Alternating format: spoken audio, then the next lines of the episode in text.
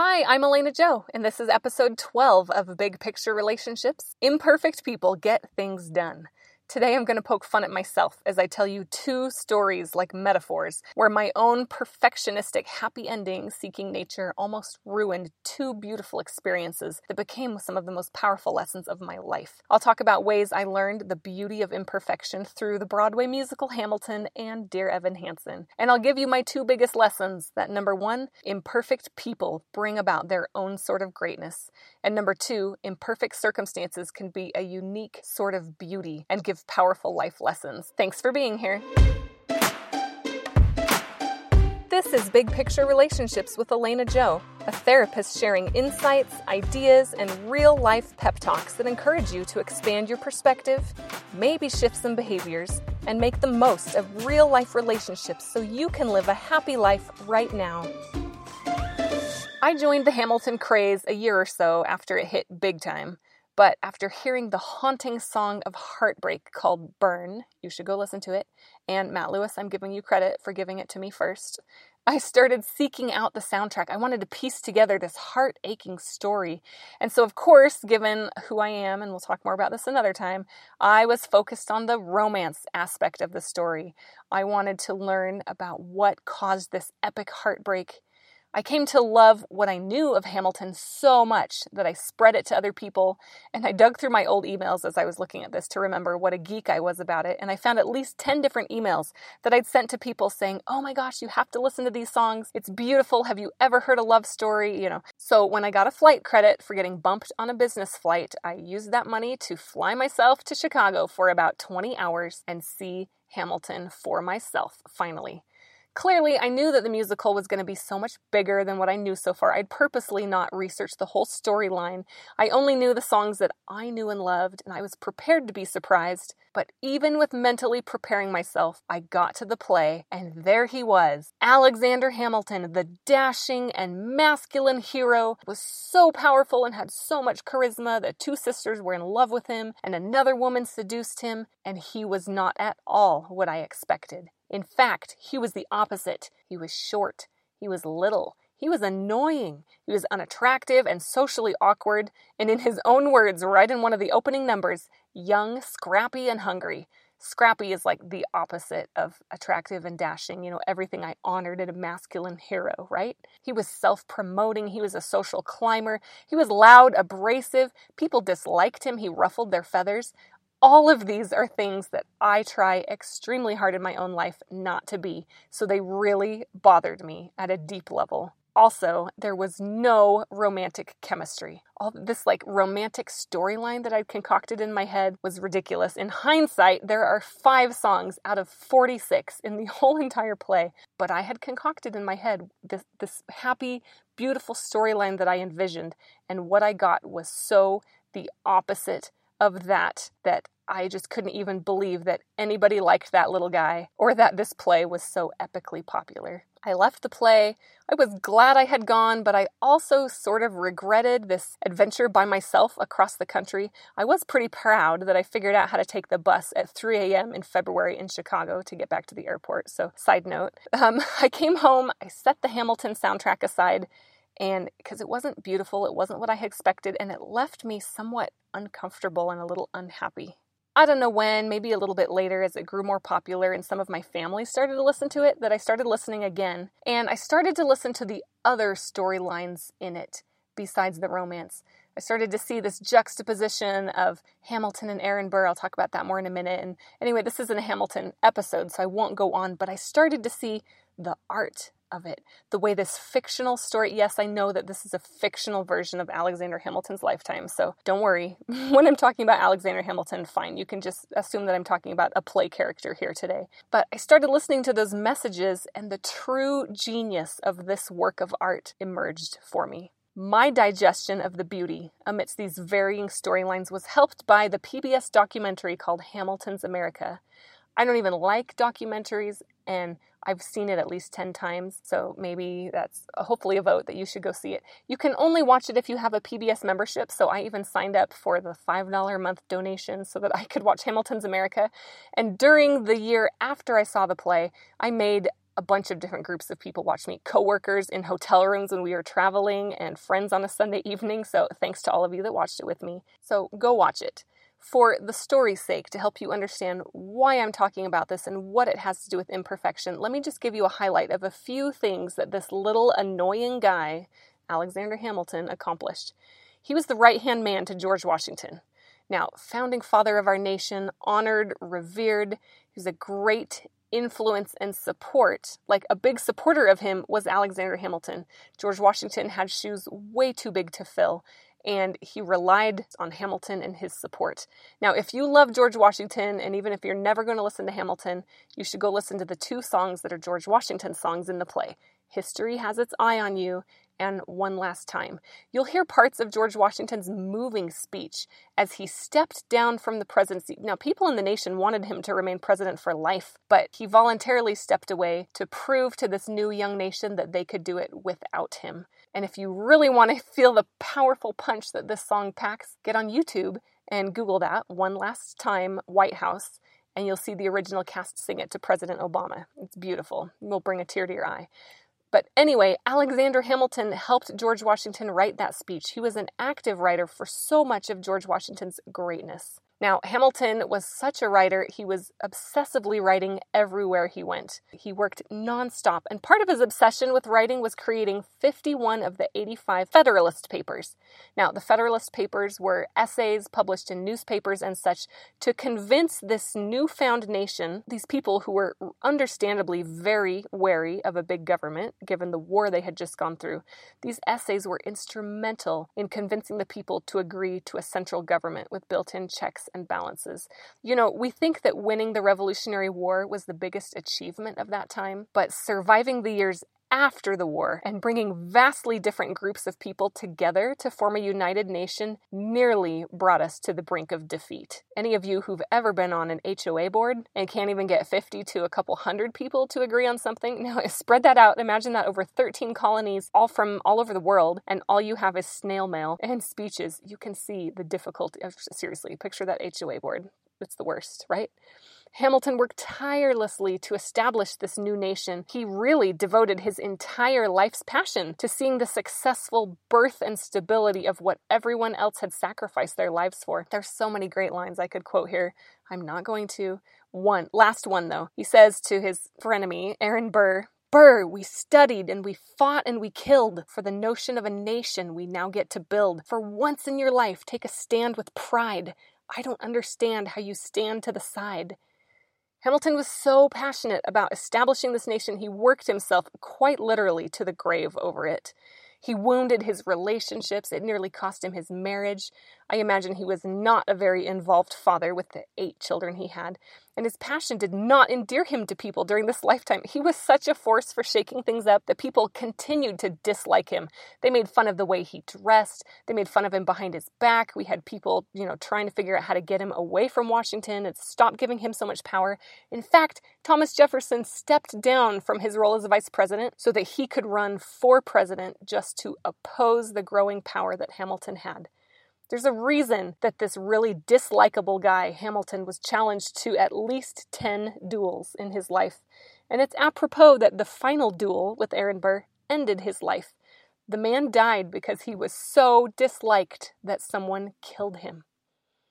As I chewed on these ideas, you know, through beautiful poetic lyrics and the different types of relationships and people in the story, I began to digest a bigger lesson a key figure in the play is Aaron Burr, who looks very polished and perfect. And compared to Hamilton, Burr is closer to what I want to be. I imagine what a lot of us want to be. He's all like shiny and pretty and agreeable, and nobody dislikes him, but he accomplishes nothing.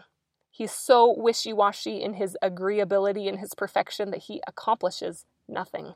And I started to see that the very traits in Hamilton that made me squirmy, that I didn't like about him, were actually the same traits that drove his great accomplishments. In the documentary that I'm talking about, Hamilton's America, the original cast actors are shown sitting in the slave quarters at Mount Vernon, which is George Washington's home. It's really interesting to watch these beautiful people of color talking about the fact that these were great, amazing men who also owned people.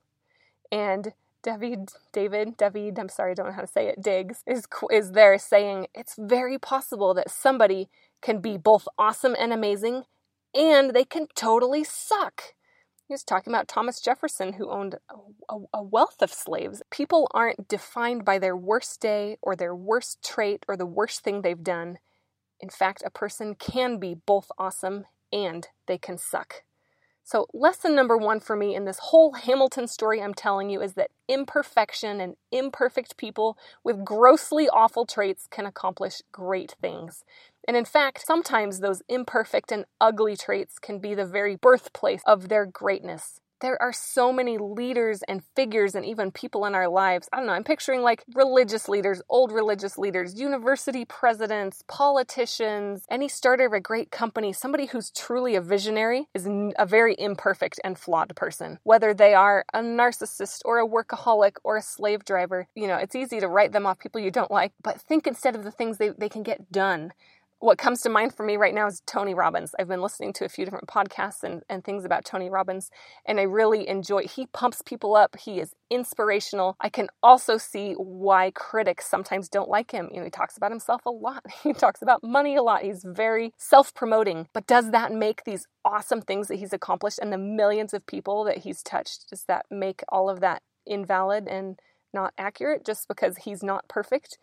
No, sometimes those imperfect traits are exactly what drives somebody forward. So, who do you know that drives you crazy? Or there's just that one thing they do or that trait they have that drives you nuts? Does that have to define them or your relationship? Might you be able to see the silver lining, see through it to what their imperfection brings? Maybe you have a workaholic spouse. Maybe you have a creative and messy spouse. Maybe you have a stubborn or a strong willed child or a really creative, forgetful, messy child. Maybe you have a coworker with no personality, but they're dependable and super great with numbers. Do you see how any of these people in their imperfections have strengths to bring and to give? You know, a workaholic spouse is providing for your family.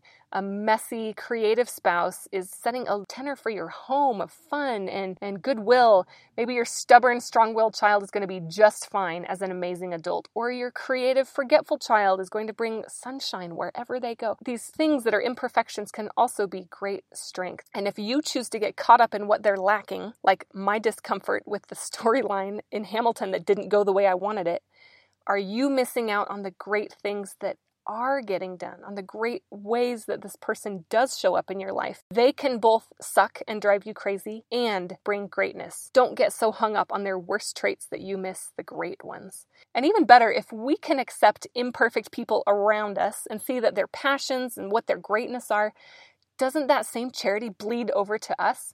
Number one, how they see us, but number two, how we can see ourselves. I bet you are imperfect. Sorry, guys. I know that I'm totally imperfect. There are things I'm terrible at, things you're probably terrible at. There are places we drop the ball, places we're not living up to our potential. So what? So what? Instead of trying to be all perfect and boring like Aaron Burr in the Hamilton story, what if instead we tried to be more like Hamilton? We can accept what we're not good at and just let it be part of us, and instead emphasize the awesome parts of us Emphasize what's good and great, and that might just be the best way to go and the happiest way to live. To me, like from where I sit, even as a therapist, accepting the imperfections in life is probably the most realistic path to a real life sort of happiness here and now with yourself and with other people. Here's a me example. I don't enjoy cooking. I'm not good at getting like thoughtful home cooked meals on the table for my family each night. And for years I felt bad about that and I stretched and pushed myself and I'd make it happen. And even when I do cook, let's be honest, they're like the five ingredient type of soups or meals or, you know, spaghetti or grilled cheese sandwiches. So I have two choices here. I can choose to A, feel lame about this and force myself to get better at it and do this thing I really don't like and feel bad that I'm not good at it. Or B, I can embrace that I'm awesome at other things and I nourish my kids through bedtime routines and wrestling and snuggling and ways that are not food and let my husband help and let Costco help. my life, so I'll tell you, I choose option B. In the last few years that I've done that, we're all so much happier. My life and my family's life is so much better for accepting this imperfection and rolling with it instead of fighting it and feeling guilty about it. So, whatever that is in your life, whatever that imperfection, that thing you're feeling bad about and guilty about, if it's not hurting someone, figure out how you can focus on what you're good at instead. So, remember this lesson number one imperfect people can accomplish great things, and maybe accepting imperfections is easier than obsessing over fixing them so that you can be perfect. Spend your energy instead on getting better and doing more of the things that you are good at. Now, you would think that this beautiful lesson sunk deep into my soul after my Hamilton experience, right? Well, I guess that the Broadway gods had another lesson in store for me, or they really wanted to drive this point home during my next musical obsession, which was shortly after that Dear Evan Hansen. Hopefully, many of you have heard that beautiful song, You Will Be Found. It's an uplifting message about how everyone matters.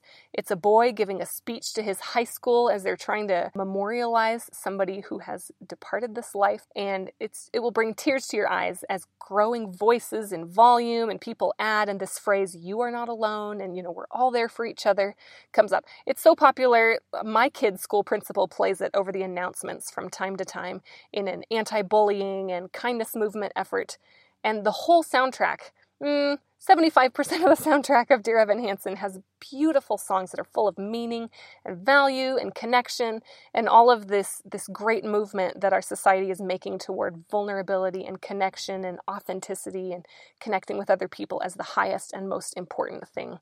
So I love that stuff. I devoured this soundtrack. I let it fill me up and if you ever see me crying when I'm driving down the freeway, just know that I'm probably engrossed in Broadway songs. So I was so dying to see Dear Evan Hansen that when I had a work trip to Washington, D.C. come up, I figured, nah, that's close enough to New York. So I flew to New York instead early, convinced my sister to join me. Here we are, walking into Dear Evan Hansen. My sister, who really knew nothing about the play, joined me. And we sat there in awkward, squirmy discomfort to have this beautiful play and moving songs unfold only to find out that they are based on a lie. They're based on a relationship that was a lie. So the entire play has all these beautiful songs full of meaning and connection and value are building and relationships are improving and people are kinder to each other.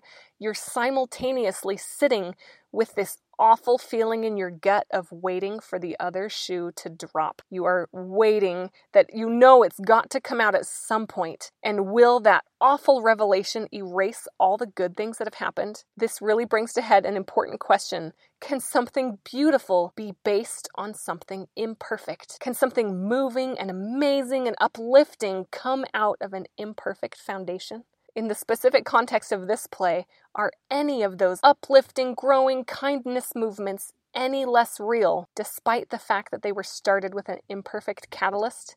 And even more importantly, could I, sitting there as the listener, the watcher, accept the goodness before me, accept these beautiful songs, the soul fulfilling music, and let in that light into my soul while simultaneously holding the yucky feeling of its imperfection and its flawed foundation and the discomfort of knowing that it all might fall apart at any moment was so uncomfortable. I felt having these two opposites sitting in my soul at the same time where it was excruciating. I'm not going to lie. So I left that play feeling a little discomfited. My Hamilton lesson clearly had not sunk in deep enough yet. And my cute sister, who didn't know anything about the play, probably left not enjoying it very much because it was almost more uncomfortable than it was beautiful to someone who had expected a happy evening of entertainment. Now, like my Hamilton lesson, over time as I sat with these conflicting ideas, in the same way that I needed to chew on them and digest them with my last Broadway musical experience, I started to realize that maybe the emotion duality conflict was a major point or a hidden point. You know, remember like back in high school middle school when we'd read novels and you think it's about one thing, but you really actually find this other hidden meaning underneath it? The bigger point for me, at least, is that messy, ugly, heartbreaking things can have their own sort of beauty. And very imperfect events and people can do great things. They can bring about great things while still being imperfect. What in your life is imperfect? What feels like maybe there's another shoe waiting to drop? What in your life is imperfectly mixed with happy and hard things all at the same time? And can you tolerate the soul stretching ability to accept what's beautiful and uplifting and let it sit in your soul right alongside, right next to what's imperfect? Maybe you live in an apartment that's too small, or maybe you're in a house that's run down, or your family's outgrowing it. Maybe you aren't in the relationship situation that you always dreamed you'd have, whether you have one or not. Maybe that's it's not at all where you pictured your life at this time. Maybe the neighborhood or the school or the job isn't the right fit for you.